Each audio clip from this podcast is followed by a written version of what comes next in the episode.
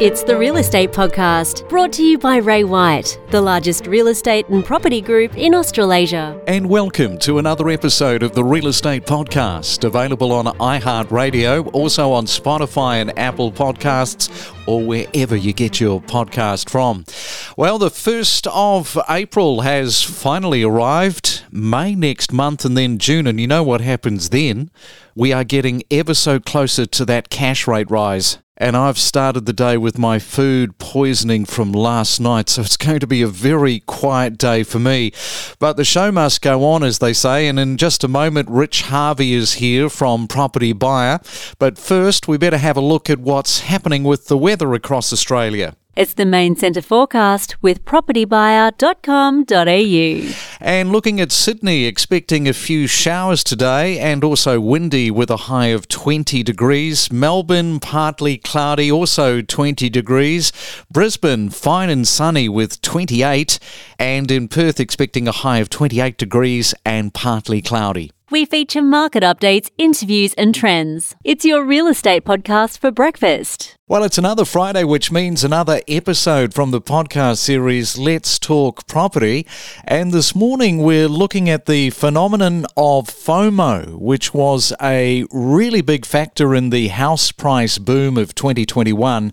And buyers who didn't enter the market may feel that they missed the boat. But those who did pay a premium during the boom more than likely are still going to enjoy capital growth as prices keep going up. Now, the peak growth seems to have passed. Many would be buyers are re-evaluating the situation, wondering how to get the timing right in the future.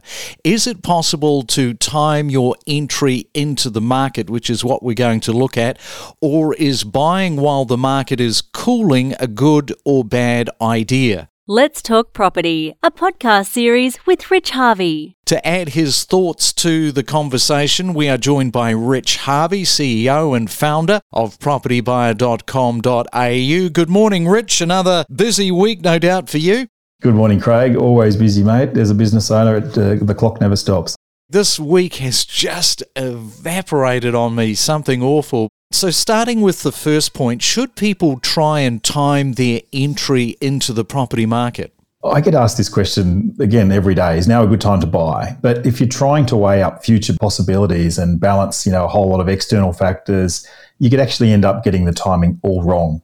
So for me, you know, buying a property, it's really pretty simple. It's when is the time right for you? So if you're buying and selling as a home buyer in the same market, whether you're downsizing, being a tree change or a sea change or just relocating, I'd say do it when your circumstances allow, when you've got the money to buy. So what I'm saying is the planets don't need to be perfectly in alignment to be a perfect buyer's market. You know, if you're trying to forecast the top or the bottom of the market, you know, what we do know, we do know when the top of the market has happened, and we do know when the bottom of the market has happened in a past tense you know, we can look back and go, you know, during the GFC, it was a particular month, and during COVID, it was this. But for me, as a buyer, I'm actually buying now. So for me, it's when I've got the capacity to buy and when I find the right property, because I'm a long term buyer, I'm not a trader. If you're a flipper and a trader, then timing is going to be more important. But for the majority of the population that are simply buying and selling a home or buying and selling an investment property, which is a longer term decision, timing is not as relevant in my view. You know, one of the things that I find interesting with this FOMO is this all sort of happened, as we mentioned, over the last couple of years, this FOMO mentality. And it's going to be interesting with a little bit of a cooler market as to whether that FOMO craziness still happens, you know, still hmm. boils.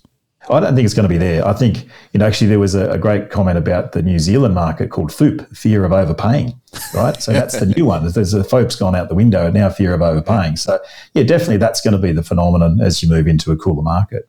And of course, firmly on the minds of people at the moment is any impending interest rate rises. People often tie the rate rises to a slowing of the market. So here I go again. What do you think mm-hmm. is likely to happen over the next 12 months? Well, if you look at the financial markets in Australia, they're pricing in potentially three or four interest rate rises this year. I don't think there's going to be that many. I think there'll be maybe two, possibly three. And buyers are understandably questioning themselves should I wait and see if there's a price correction because interest rates are going to go up? Look, they're definitely going to go up and they will go up sometime this year.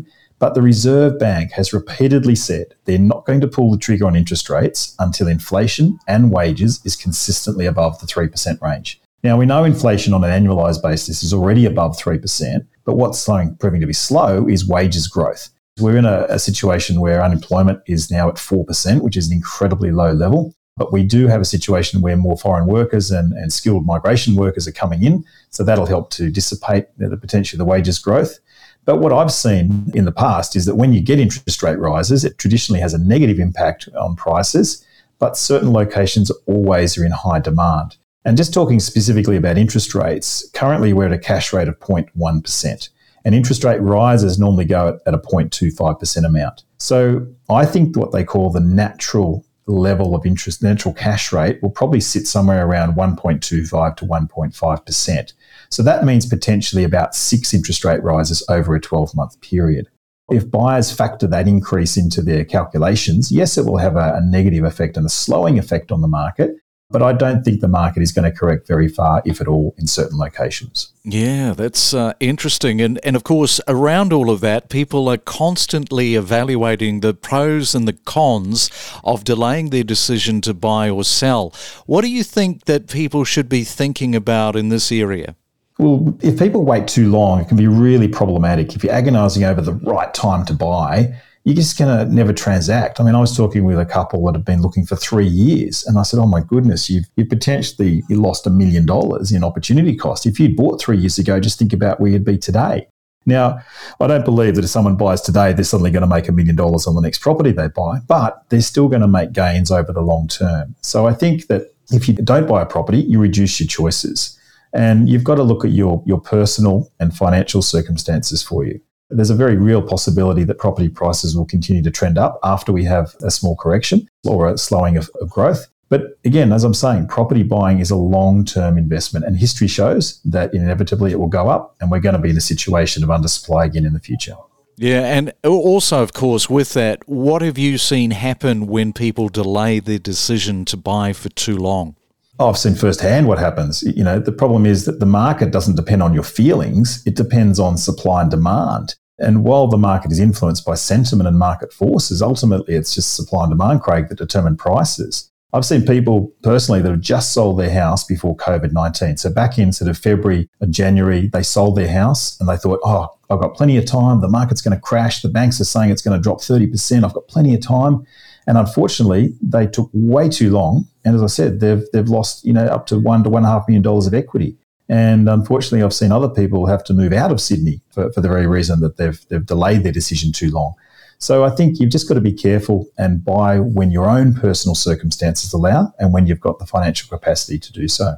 I've actually seen a couple of commentators say that in the next 10 years, they wouldn't expect a property to double. I was thinking, oh, yeah, okay. Mm. You know, that's a big call, don't you think? That, those sorts of predictions? It is. It is a big call, but again, that's making a very generic statement. I mean, that's that's talking about property prices as a whole market. So, you know, again, every market is different. You know, some property prices will double in the next two years, but other places definitely won't double, and that's why it pays to get incredibly good and specific advice on where to buy and what type of property to buy in the right location. And what are some of the legitimate reasons you would give right now for buying?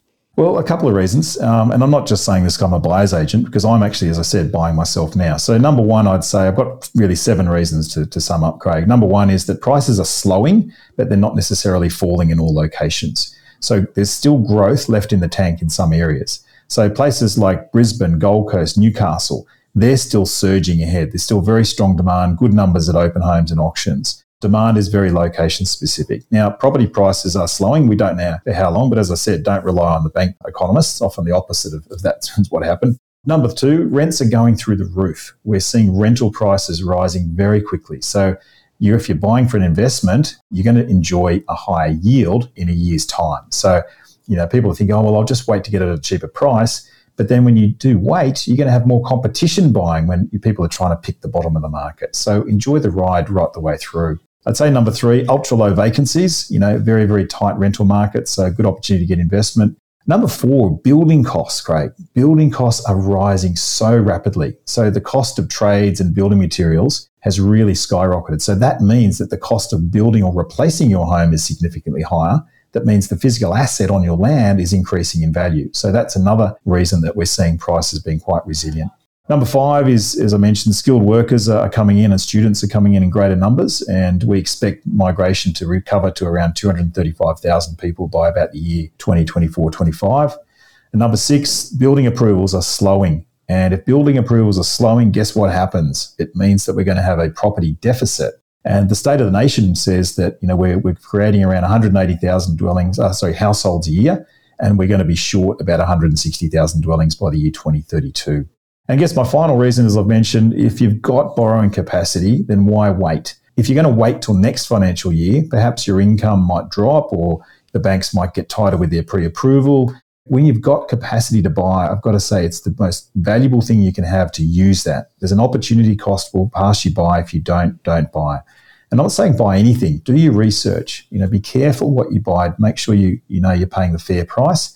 But I'd rather be in the market and watching the action than be watching from the sidelines. Mm, that's what it's all about, being in the market. Some great advice there, Rich. You have yourself a fantastic Friday, a great weekend. Look forward to chatting next week. Thanks, Craig. Looking forward to the weekend. Thank you so much.